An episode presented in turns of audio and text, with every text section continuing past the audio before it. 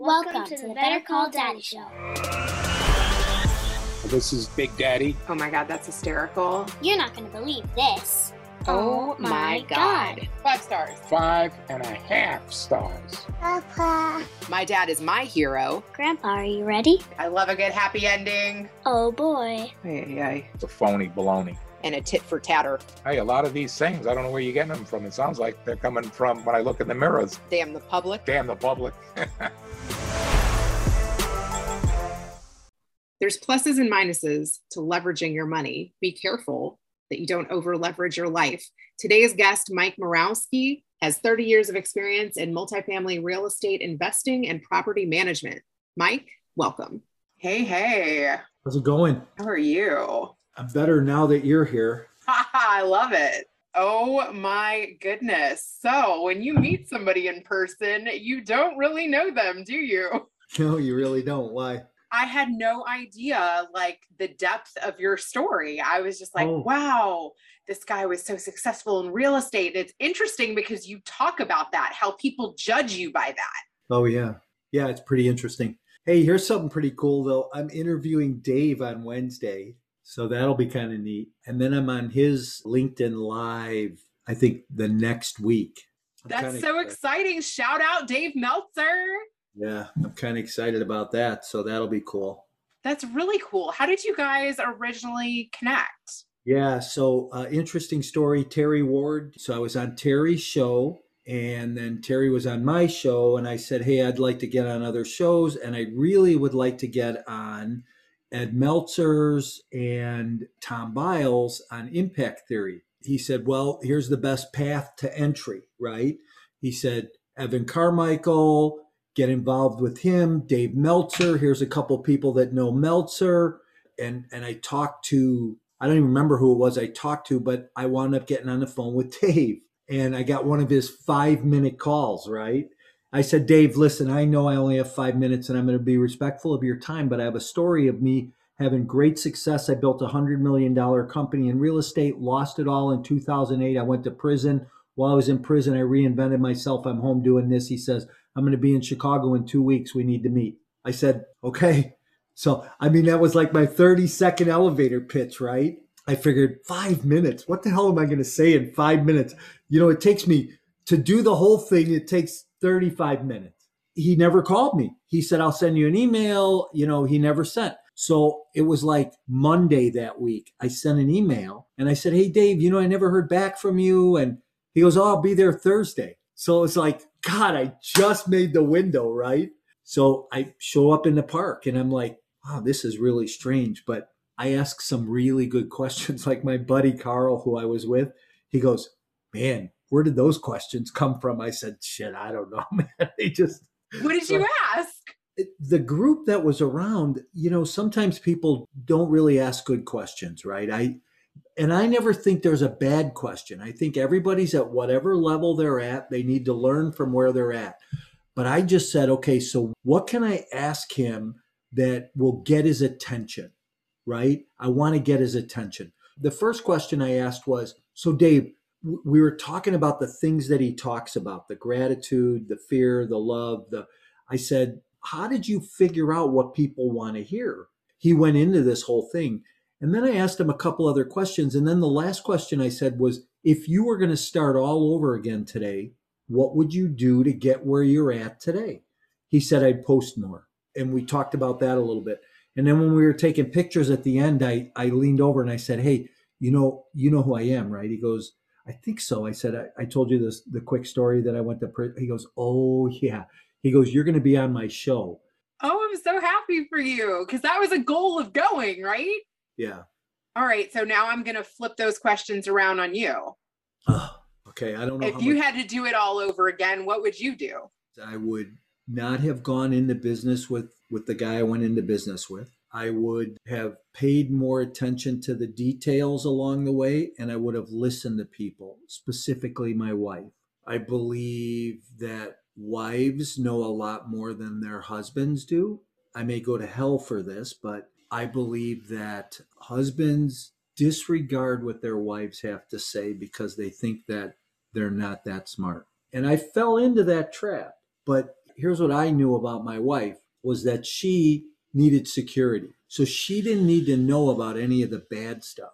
I was afraid of that and didn't talk to her about it. So what that looked like was I'm in Cincinnati in 2008 getting ready to close a deal. And it was at the time it was the biggest deal we were closing, a couple hundred units. I'm waiting for my office to wire this $500,000 and it's not coming and it's not coming. And finally, my partner gets on the phone. It's like 10 to 5. I've been waiting since 11 o'clock in the morning. And he says, I don't know how to tell you this. And I go, You don't know how to tell me what? And he said, I moved money from the escrow account into the operating account. I said, I told you, we never do that. I told you when we went into business, you never do that.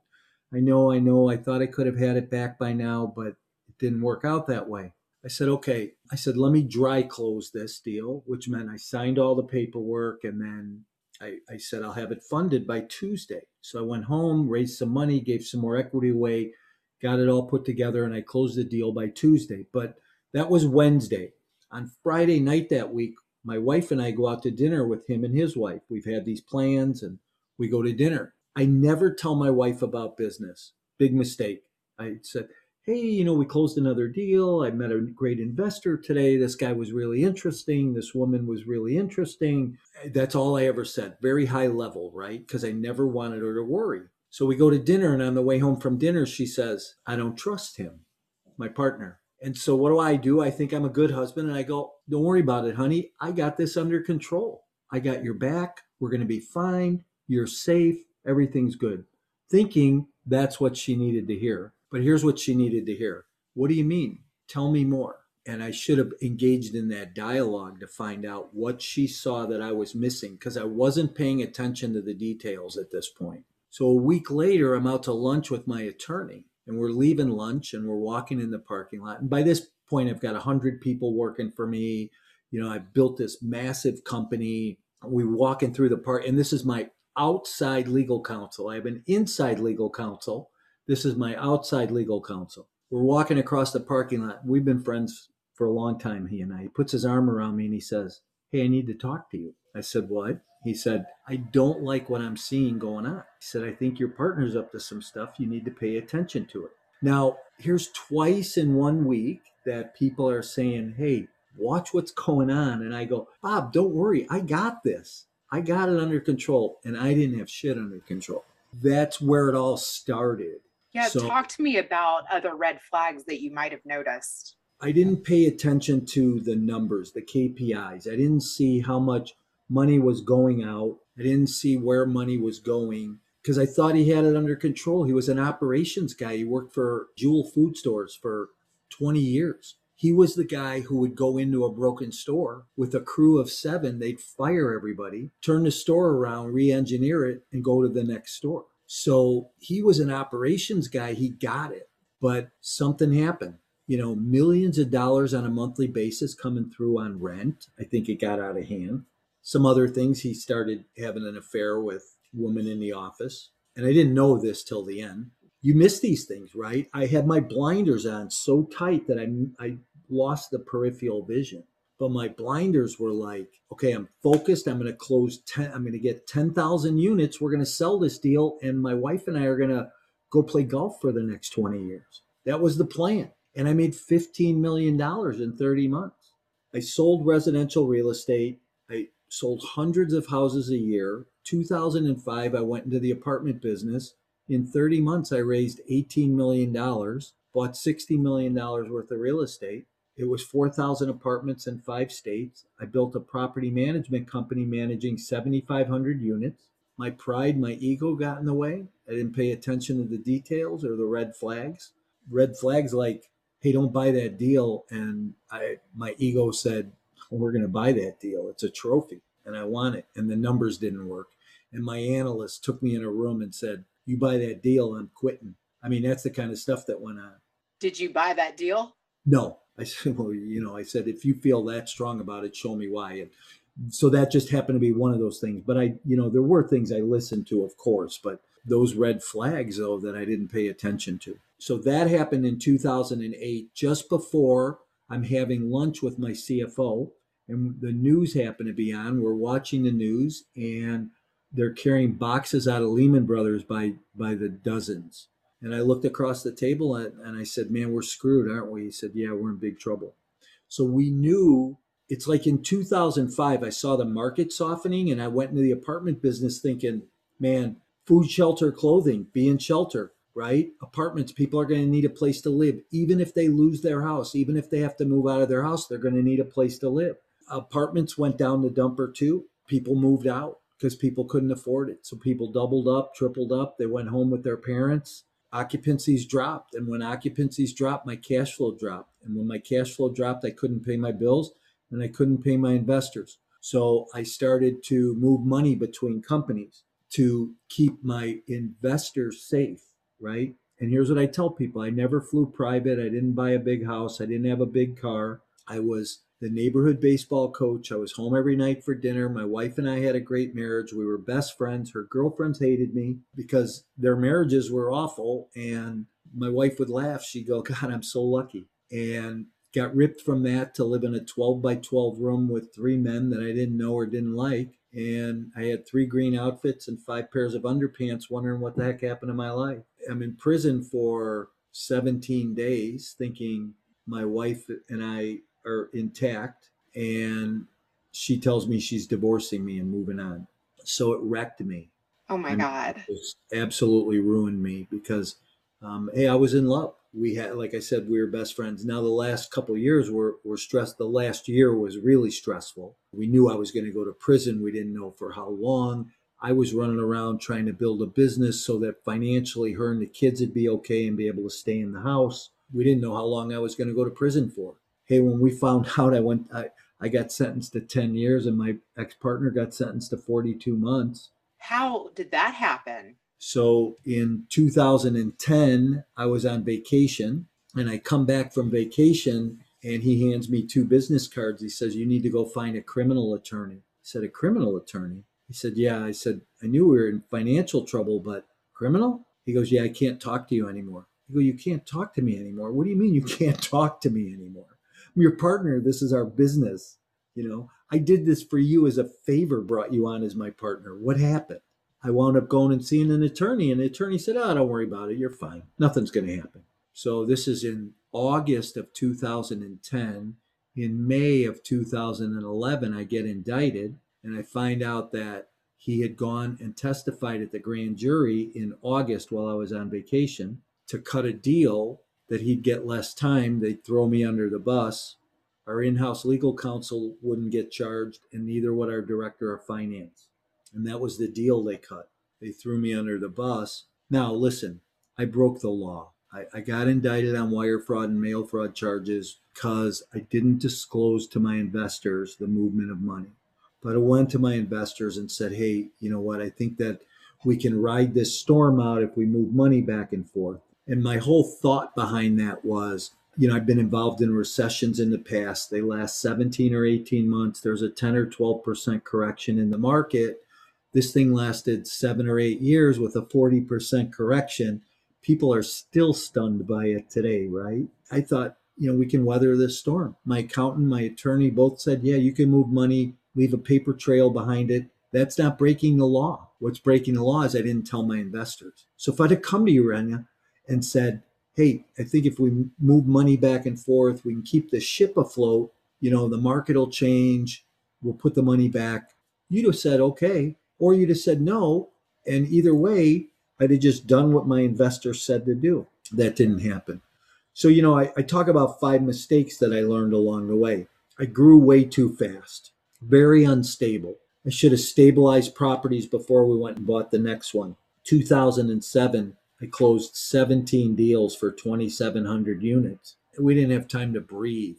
I was undercapitalized. I didn't raise enough money from my investors. I was over leveraged. I was 85% loan to value on $60 million worth of real estate. I don't know who was worse, the banks for giving it to me or me taking it. Because you shouldn't be, you know, today I'm underwriting deals at 65% loan to value and telling my investors, hey, you're not going to see a mid or upper teens return. You're not. You're going to weather the storm. We're going to get prepared for it today. It's going to hit in two years. And when it hits, we're going to be in a great position because we pre-planned for it this time. Last time we didn't pre-plan for it. I ran into it full steam ahead. I say, I always say I had my wide, my eyes wide shut. That's pretty much the story. Another thing I heard you say is that no one talks about how to get out of a deal. Okay, so I wrote a book called Exit Plan. I wrote it because I spent hundreds of thousands of dollars over the years in coaching and training, books and tapes, seminars, and everybody teaches us how to find a deal, buy a deal, operate a deal. Nobody teaches us how to get out. Nobody teaches you how to maximize your profit or the ways to maximize your profit or the best place to maximize your profit. So I teach that to people in the, in the book and and that's one of the things that I teach people. So in my coaching and training platform. So here's what happened. I go to prison, my wife divorces me, right? 17 days in, I'm shipwrecked. I'm walking around and I'm wondering how am I going to get through today, much less 10 years of this, right? And it was like, you ever been somewhere and you want to leave really bad, but you can't, or somebody you're with?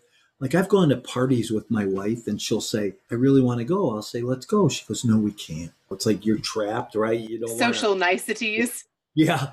It's a social nightmare is what it is. But that's how it is in prison is you can't leave. And it's right there. I mean, you could just walk up to the fence, go through the gate and leave. You could, but you don't, right? So I'm in prison about six weeks. I'm a mess. I mean, the joke was take his shoelaces because he's probably going to hurt himself. I walk into gym one day, and I always pre-qualify this part of the story because I was just window shopping.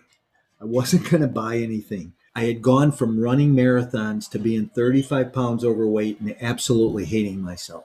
So I walk in the gym. This guy walks up to me. Now, we all have these defining moments in our life, right? And this guy walks up to me and he goes, Hey, get over it. Like, get over what? He goes, get over over this shit. He said, all these people want to do is beat you. They can take your real estate, they can take your house, they can take your business, they can destroy your family, but they can't take what you're made of. They can't take who you are at the core. You could get that 10 years back. He said, Come to this gym every day, start taking my class, you'll start losing weight, you'll start feeling better. He said, Your life will start to change. He goes, You can put it all back together. The choice is yours. And he walked away. And it was like somebody slapped me in the face. That really stayed with you.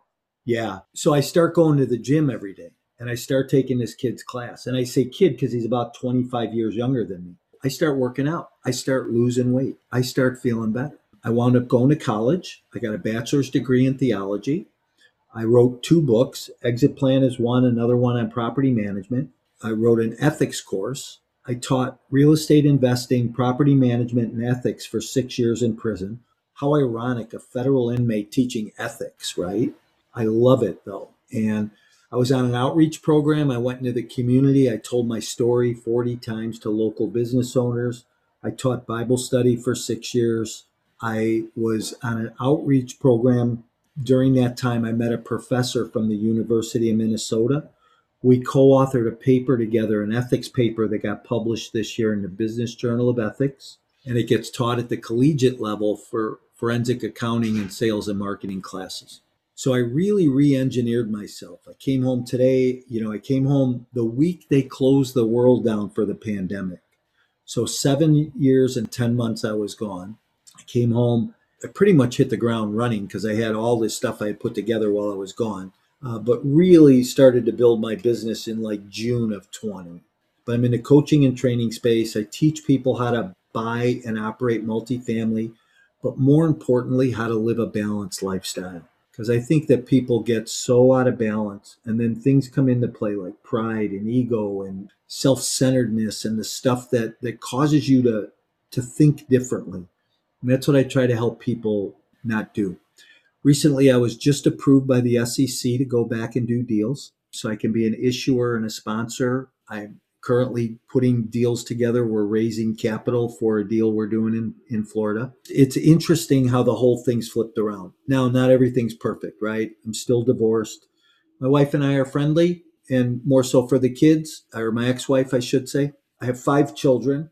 I have two I haven't talked to in years, one I haven't talked to in about eight years. And the older one, when I came home from prison, she and I started to build a relationship. And then all of a sudden, something happened and she decided not to talk to me anymore. And now their mom really polluted the well, right? Just kind of a tough deal. What You know, I just- happened? What happened was Emma, my older one, she's 24, her and I were hanging out, and her sister and her mom were mad, didn't want her hanging out with me. Emma comes to me one day and says, "Hey, um, I'm going to take this job in Cal- in North Carolina." She's trying to get a job. She graduated college as a teacher, third grade teacher. She her dream job and couldn't get a job here. So on a whim, she filled out these applications, got a job in North Carolina, and said she's moving. Said, "Great." So you know, I took her to the store, helped her buy some some stuff she'd need, you know, pots and pans and dishes, and gave her money to travel, and you know, we were fine. She went there. We're still communicating. We're talking to her three times a week. She's got me. And here's how I knew she was starting to trust me. She came and she said, Hey, Dad, would you read the lease for me? I said, Absolutely. And I knew at that point that she was really starting to trust me. Well, my ex wife was sending me, you know, I was getting mail at the house still all this time, right? And she starts sending me all this mail that I'm getting. And there was a bank account that I forgot I had, but it was a 529 for Emma's sister, Lily, and it had $1,300 in it. I cash the account in and send Lily a check. Emma stops talking to me. Like, so finally I get their mom on the phone and I go, what happened here? She goes, well, what'd you expect? She goes, you sent Lily $1,300 and didn't send Emma anything. I said, whoa, whoa, time out here. I said, it wasn't my money, wasn't Emma's money, was Lily's money. It was in a, oh, yeah, yeah. It's always all about you, isn't it? I said, hey, hang on here. I said, that was Lily's college money. That was a 529 account we started. You know, you've always got an excuse for everything, she says.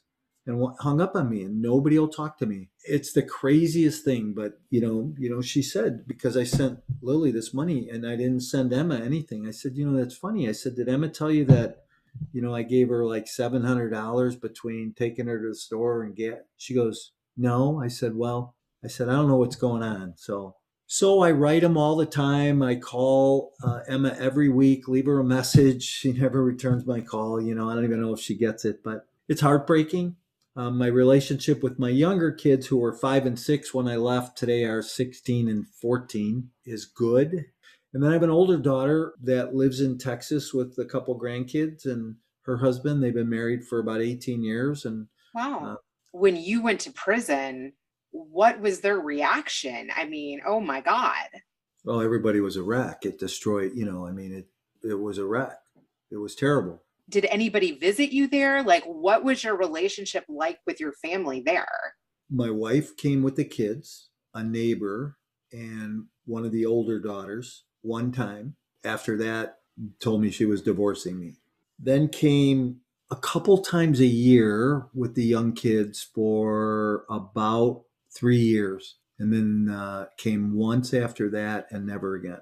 So the last two and a half years I was gone, I didn't see my kids. Hard to get a hold of them on the phone. You know, and I'm not gonna I won't talk about her at all, but you know, it was tough. It was tough to watch. It was tough to listen to. My kids experience things that they shouldn't have experienced, namely me going to prison. I think I just can't imagine from like going and being like best friends with your wife and having your kids around every single day to just that completely going away and having so little contact and having to like navigate a divorce from prison. Yeah, you can't. I mean, you have zero rights in prison, so you're not allowed to. And and listen, so for me, it was all about making sure they were okay before I left. So I got indicted. So let me back up. I, I just want to tell this one thing. So that guy who told me when I walked in the gym that day, "Don't let these people beat you," he forgot all about it. About a year ago, we're on Facebook, and he comes up and and he's he said something that was like, man, this guy's not doing well. He's having a bad day. So I reached out and I said, hey, Kirk, I don't know if you remember, but I was in prison about six weeks and, and you said this to me. And, and he messengered me back and said, man, you don't know how bad I needed to hear that that happened for you and that I helped you. He goes, I just needed to know that I did something good for somebody somewhere along the way today. And you showed up you know, it was like I was able, that whole cycle just got paid back to him, right? And made an impact in his life. That's what I want to do today is I want to make an impact in people's lives, right? I want to help people realize their potential, who they are, what they can go do. The day I got indicted, my wife and I get in the car and I said, Hey, I said, I'm going to go to prison. There's no fighting the federal system. They have a 97% conviction rate because 98% of the 97% plead guilty because they do things like this. I'm sitting with the prosecutor and the FBI agents, and, and I said, We're going to go to trial. We're not going to trial, he says. I said, You can't dictate that. I said, We're going to go to trial. He goes, Look, you don't have the money to go to trial. I said, You know what? I'm due proper cause by the court. I get a federal defender. We're going to trial. He closes his book, and here's what he said. They shut the tape recorder off. He closes his book and he goes, You go to trial, or say you're going to trial one more time, and I'm going to indict your wife. I said, Indict my wife for what? I said, She didn't know a thing. He goes, That doesn't matter. I will indict your wife. And this guy's a judge today. So they don't play they don't play fair. It's dirty, the federal system. I can't speak about the state system, but the federal system is is broken. I get in the car after being indicted and I look at my wife and I go, "Look, we have two choices." I said, "I can give you an envelope with some money in it and you're going to burn through it in a couple of years from now. You'll have to go get a job." I said, "Or I can build a business that you can run, keep you and the kids in the house, you can work from home, and when I come home, we'll build it out, we'll sell it and go. Let's do that." So we're both in real estate. She was in real estate for years. She's licensed. And I went and built another property management company that she still runs and operates today. So I left her in a pretty good position. I left her with a business, a lot of cash, and you know um, some investment properties that she was able to sell off over the years, and she did well. Uh, That's a blessing. Her, yeah, kept her and the kids in the house, and she'll never admit it, but I know I did well. So yeah. that's really great. Here's the thing: it's my second marriage. I got divorced from my first wife and I swore I was never getting married again. No more kids. I was I was going to be the best dad, the best dad you could possibly be.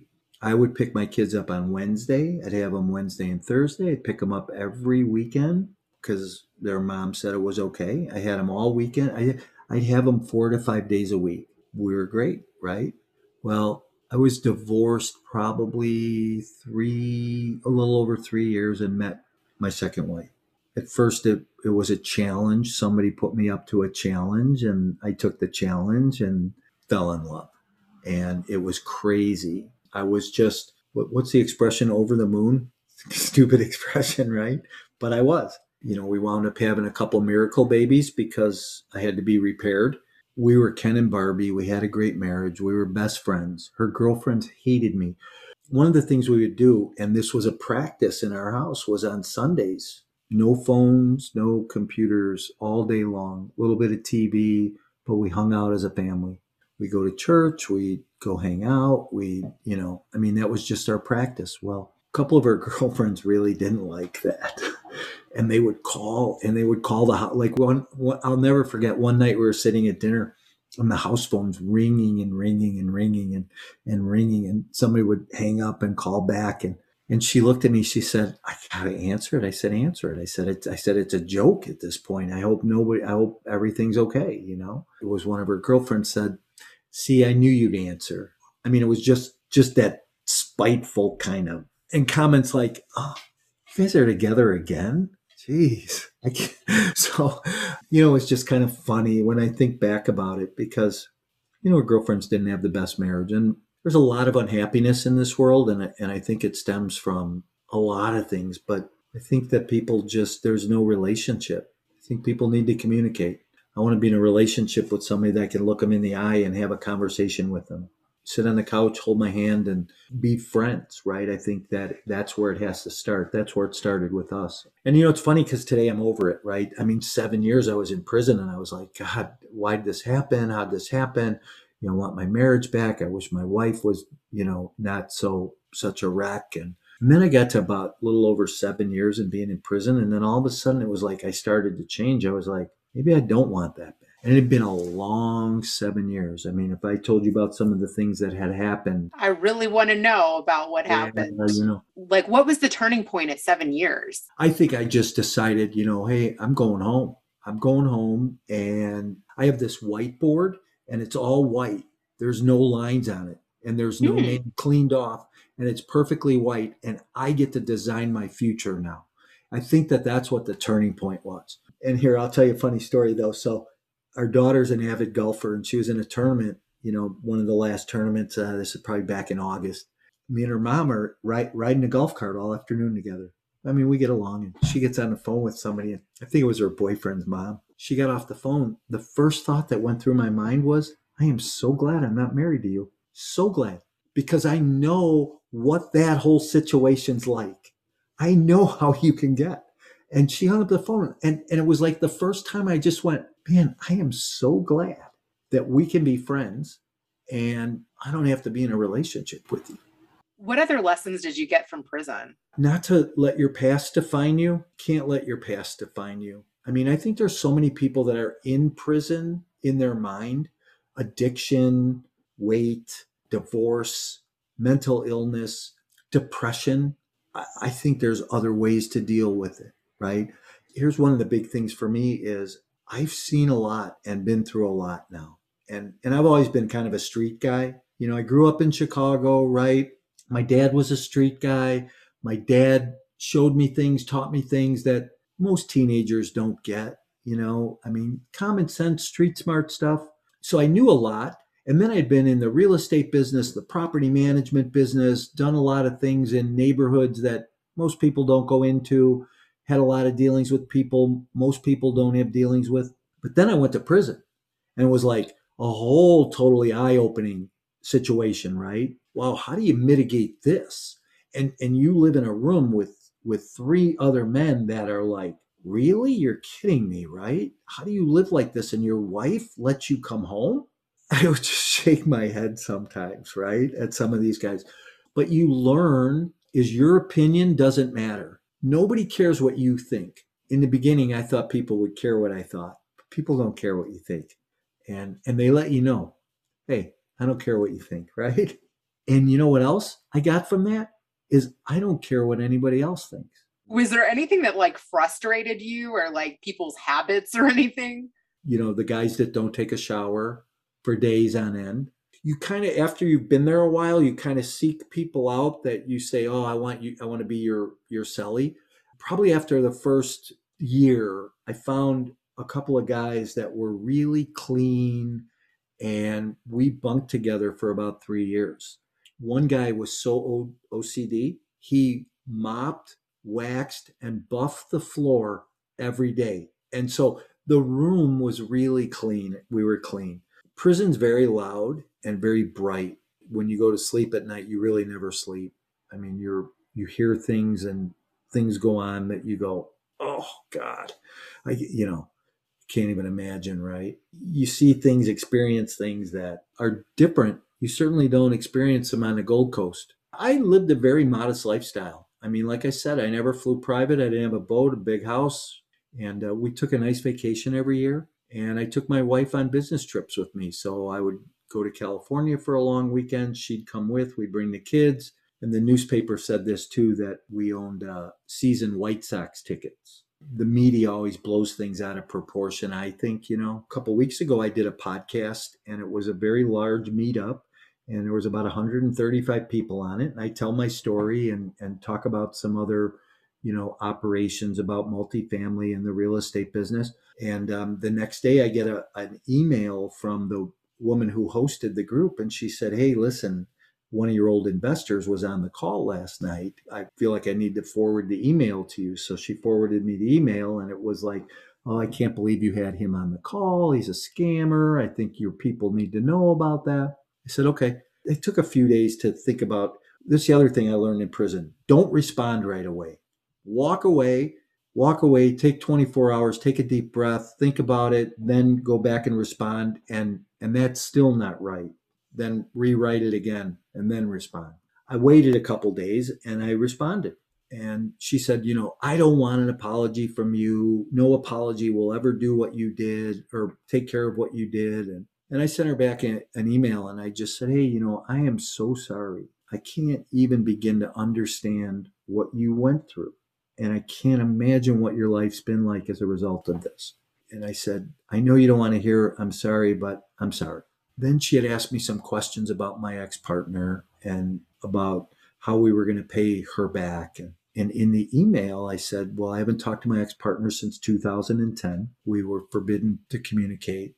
I understand that this is where he is and what he's doing right now, but I don't know for sure. And then I said, As far as paying back. I said, we're court ordered, you know, we're ordered by the court to pay restitution. I said, I'm hopeful that you've gotten some money along the way because some deals have sold and I know investors have gotten money back and, and I've paid money. And, and she sends me back this email, like just like a dagger through my heart. Right. And she's like, you are so full of shit. She goes, I am so sick of you lying. She goes, I can't believe that you're trying to tell me that you send money to the government because I've never gotten anything. She goes, and then she says, and you, I can't even believe that you were ever in jail. She said, I don't believe you were in prison. And I don't remember how exactly she put it. And I just, you know, so I have this mentality today that your opinion is, is your opinion and it's none of my business. I don't care not because of anything other than the fact that I got to go in this direction and I have to rebuild my life and I can't do it if I listen to you,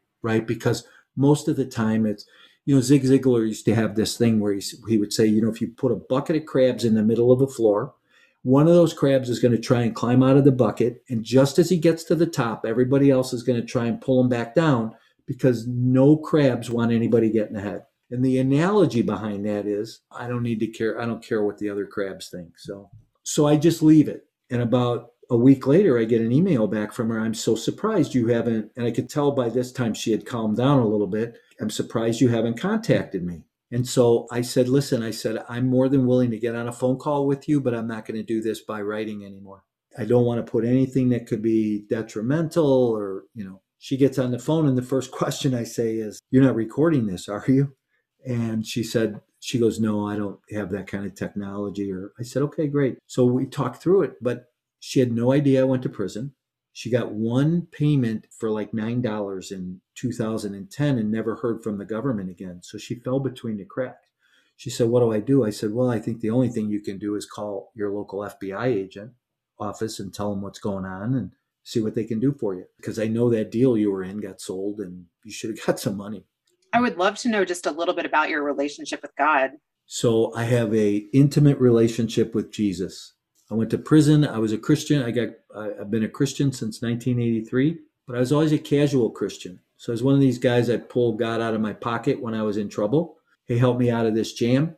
You know, like when the flashing red lights are behind you, and and then as soon as you pull away, you put both hands back on the steering wheel and go, "I got this, baby." Put God back in my pocket. And I did that for 30 years. I'm recovering. So I had been sober for 26 years, 12 uh, step program. I thought I had my act together. Great marriage, you know, best friends with my wife, kids. We had a blast. We took a, you know, a nice family vacation every year and a couple trips here and there. And, you know, spent summers at the pool by the house. And I was a family guy. My kids grew up in church. They're all Christian and I went to prison and I realized God wanted to get my attention. So I realized that when I went to prison that God made it really clear that hey, this time you're not putting me back in your pocket. This time you are going to pay attention to what I have to say. I did. I, I listened. I listened intensely. And I went to school for four years. I studied, got a bachelor's degree, graduated with honors, and I'd never gone to college. I read a thousand business books over the years. I read 400 books in prison. Some of the best books that I've read have been Christian books about marriage and relationships. I made some mistakes as a husband. I made some mistakes as a father. I think I know what those were. It's just like I told you, my wife probably wanted me to say, Hey, tell me more about that rather than I got this under control and blow her up, right? I'm thinking she wants security and just know she's safe. I'm trying to make her feel safe when really she probably wanted to really give me what she was thinking. How many times as a husband do you show up, and you can't answer this, but um, maybe your dad could, but um, how many times as a husband do you show up and go, I'm home physically, but emotionally I'm not here? I would pull up in a driveway trying to end a phone call, and my kids are, Dad, Dad, Dad, come on. And my wife standing in the doorway like this, come on in for dinner. Here, one of the first apartment deals I'm closing this is just before the world ended in 2008 or actually 2007. So one of the big banks in Chicago, I don't know if you remember Jones Lang LaSalle. Yeah. I've got a loan commitment. This is a Friday afternoon. I'm coming home. My wife and I are going to go to dinner. Pulling in the driveway at five o'clock, my phone rings. It's my loan broker with the vice president of LaSalle Bank. And they're, t- they're going to proceed to tell me that they can't close the loan on Monday morning. And I am like beside myself. I'm like, oh, yes, you are. Oh, no, we're not. I said, I have a loan commitment. You're going to close this loan. We can't. Yes, you can. You're going to. Three hours, I'm on the phone. Two of those three hours, I sit in the car with my wife standing in the window. I'm home physically, but not emotionally, right? I would never do that again today, by the way. I would never do something like that again today. I, I would make sure that I, you know, I wouldn't pull in the driveway on the phone. I mean, I, there's just things I wouldn't do. Yeah, that's that's a big lesson. I definitely think that a lot of people can relate to that now. I think that that's a good piece of advice. Did you help anybody spiritually in prison? Yes. Funny you asked that because I just was telling somebody this story today. There was a guy, he was a pretty high ranking gang member in one of the street gangs in St. Louis. And the night before he left to come home, he said, he said, man, if I would have known I could have made this much money selling real estate, I'd have never sold drugs. There's a guy in Chicago here. There's actually three or four, but two guys come to mind in Chicago here right now that one guy done a number of deconversions on two flats. So he buys two flats, deconverts them to single families, makes them gorgeous moves, resells them. Another guy takes the top off of bungalows and puts a second story on them. These are guys that didn't do real estate before, but they took my class for two years and learned. And there's a couple other guys that are doing, and I talk to guys all the time that are doing real estate a little bit here and there. And some guys that, you know, you really helped them change their life business wise, but spiritually. So I came home from prison. I was home for about two weeks and I'm in the halfway house and I'm walking around and I'm like, okay, God, what are we doing here? What do you want me to do? This is, we got to fix this. He says, Well, you're going to start a Bible study. I said, Okay, God, let's have another conversation, right? This isn't going to work like this. And he goes, No, you're going to start a Bible study. So, pandemic, lockdown, Zoom, should have bought Zoom stock, right? I start a Bible study on Zoom and it's still running today, you know. Got some guys that I was in prison with, some prison ministry guys, some old friends, some people I know, and boy, we've built a solid small group, a solid group of guys that come together when somebody needs something and love each other and get together on Friday morning at 6:30 and start the day and it's it's good stuff. Do you have any favorite passages? Corinthians verse 13, the love passage, you know, love is patient, love is kind, does not boast, does not envy, does not grovel. Here's the big message, and, and I don't do this on a lot of shows. There's been a couple shows that I've been on that have been about marriage and, and yours and, and family and, and stuff like that. Hey guys, pay attention to your wife. That's a big message. I was on a show the other day. I wish I could remember the name of it now. Um, it was a family oriented show, and it was husbands. Oh, it was a divorce deal. That's what it was. It was a divorce show. We got talking about divorce and my divorce. And I said, Look, I said, men don't pay attention to their wife. They want you to pay attention to them. Whether they're mad, they're upset, they're angry, they're going through a change of life, they want to know that you love them. And figure out what that love language is and give it to them and pay attention. Men chase their woman to conquer them. And once you conquer them, you think the battle's over. When the battle's not over, you should always continue to explore who she is because she always changes. My daddy is definitely going to have something to say about that. is there anything that you would like to ask my dad? How this works with you and him and what your guys' mission is. All right. Perfect. I can't wait. Mike, this has been such a pleasure. If people want to get a hold of me, I'm very accessible. I love to network. I love to meet people and have conversations. Call me, email me. You know, I'm Mike at mycoreintentions.com. Wherever somebody hangs out on social media, I'm there. So personally and business wise, Instagram, Twitter, Facebook, you know, like me, love me, follow me, subscribe. I hope to give you relevant content when it comes to real estate and uh, building a business, either passively or actively. So You better send me that David Meltzer episode too. I Oh, can't will. wait to hear it. Yeah, I can't. I can't wait to do it. I'll make sure you get both of them too. So, Oh, I'm so excited. Thank you so much for coming on. hey, thank you. I appreciate it, and uh, it's a great opportunity. So, Have a beautiful night. you too. Thanks. Bye. Now, let's switch it over to Grandpa. What did you think about Mike's episode and over leveraging? I think that's exactly what the subject matter is all about in this episode is the highs and lows of over leveraging money. And it can happen in the stock market, it can happen in gambling, it certainly happens in the banking industry, insurance industry, and certainly in the real estate game. And when it, you're riding high, you can win for two, three, four, five years in a row. And you're just bringing in plenty of money and giving money to your investors. But if things sour and things can reverse or go bad and you're leveraged, a 10 or 15% drop, riding out that storm, maybe. But sometimes things can happen where things can go down very, very quickly when things go the wrong way. And you can get wiped out. That's what happened to a lot of people in 2008. And I certainly experienced some highs and lows, as you know, but many other people too. And when you're winning all the time, you think you have everything under control. You think everything that you touch turns to gold. You just don't see that it's even possible that you can even lose because you have the skill set where you have wins after wins after wins and after wins.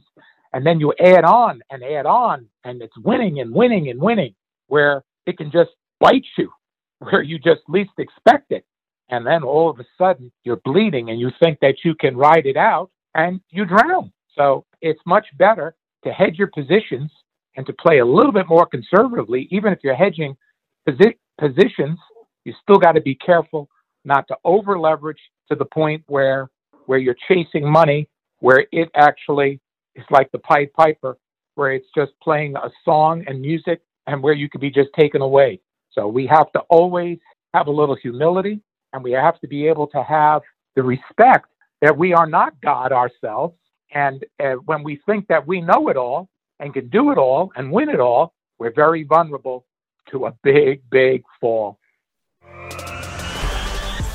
Thanks for listening to the Better Call Daddy Show. Now you can subscribe on Apple Podcasts, Google Play, Spotify, iHeartRadio, and TuneIn If you've enjoyed this episode of the Better Call Daddy Show, please feel free to review it. at ratethispodcast.com slash Better Call Daddy. Add Better Call Daddy podcast on IG at Rena Friedman Watts on LinkedIn.com.